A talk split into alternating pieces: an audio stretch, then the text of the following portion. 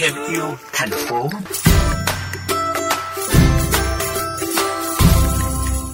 Thưa quý vị, Việt Nam là một trong 16 quốc gia sở hữu sự đa dạng sinh học cao nhất thế giới.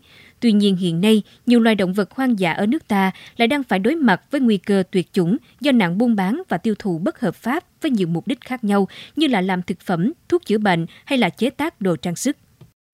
Ngày 1 tháng 8 năm 2021, Phòng Cảnh sát Môi trường Công an tỉnh Nghệ An đã bắt giữ hai đối tượng trú tại huyện Hương Sơn, Hà Tĩnh đang vận chuyển 7 cá thể hổ con sang Nghệ An tiêu thụ.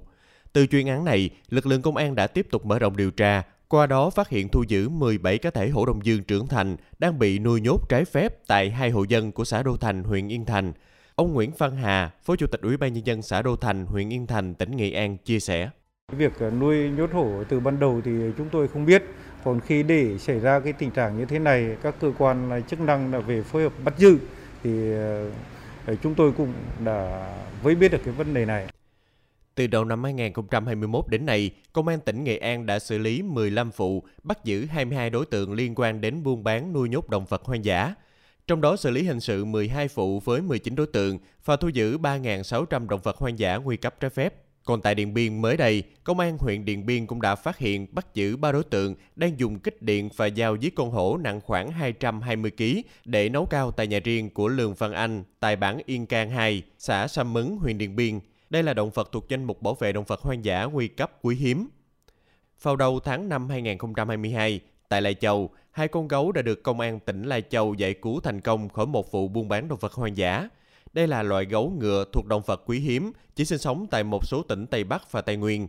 Giá bán lên tới 130 triệu đồng trên một con, nên những con gấu vẫn đang bị săn lùng buôn bán. Qua nghiên cứu sơ bộ trên Internet về rà soát buôn bán săn bắt động vật hoang dã ở Việt Nam giai đoạn 2016-2021, Trung tâm Bảo tồn Thiên nhiên và Phát triển Thống kê có 1.097 vụ rao bán với khoảng hơn 11.000 cá thể động vật hoang dã.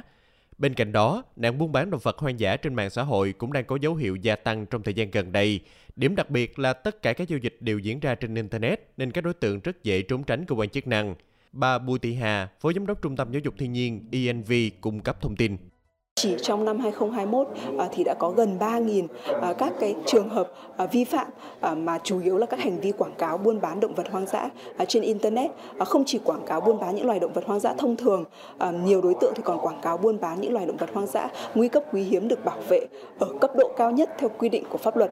Theo Tổ chức Y tế Thế giới WHO, khoảng 70% bệnh truyền nhiễm trong 50 năm qua đều bắt nguồn từ động vật hoang dã. Nhiều virus lạ đã dần xâm lấn vào cơ thể con người và gây ra những dịch bệnh với sức tàn phá khủng khiếp do thói quen tiêu thụ động vật hoang dã. Bên cạnh đó, trong những năm gần đây tại Việt Nam, hiện tượng nuôi thú cưng là động vật hoang dã cũng đã trở nên phổ biến, đặc biệt trong giới trẻ.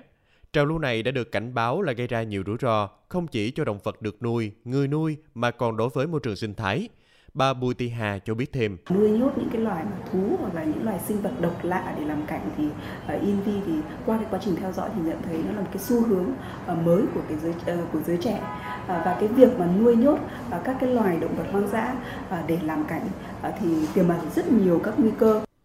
Hàng loạt nỗ lực đã được thực hiện trong những năm gần đây để cải thiện về luật pháp, tăng cường năng lực cho cán bộ thực thi pháp luật cũng như là giảm nhu cầu tiêu dùng. Trong số đó, việc nâng cao hiểu biết cũng như khuyến khích vai trò, sự tham gia của giới trẻ trong công tác bảo vệ động vật hoang dã được cho là một giải pháp quan trọng.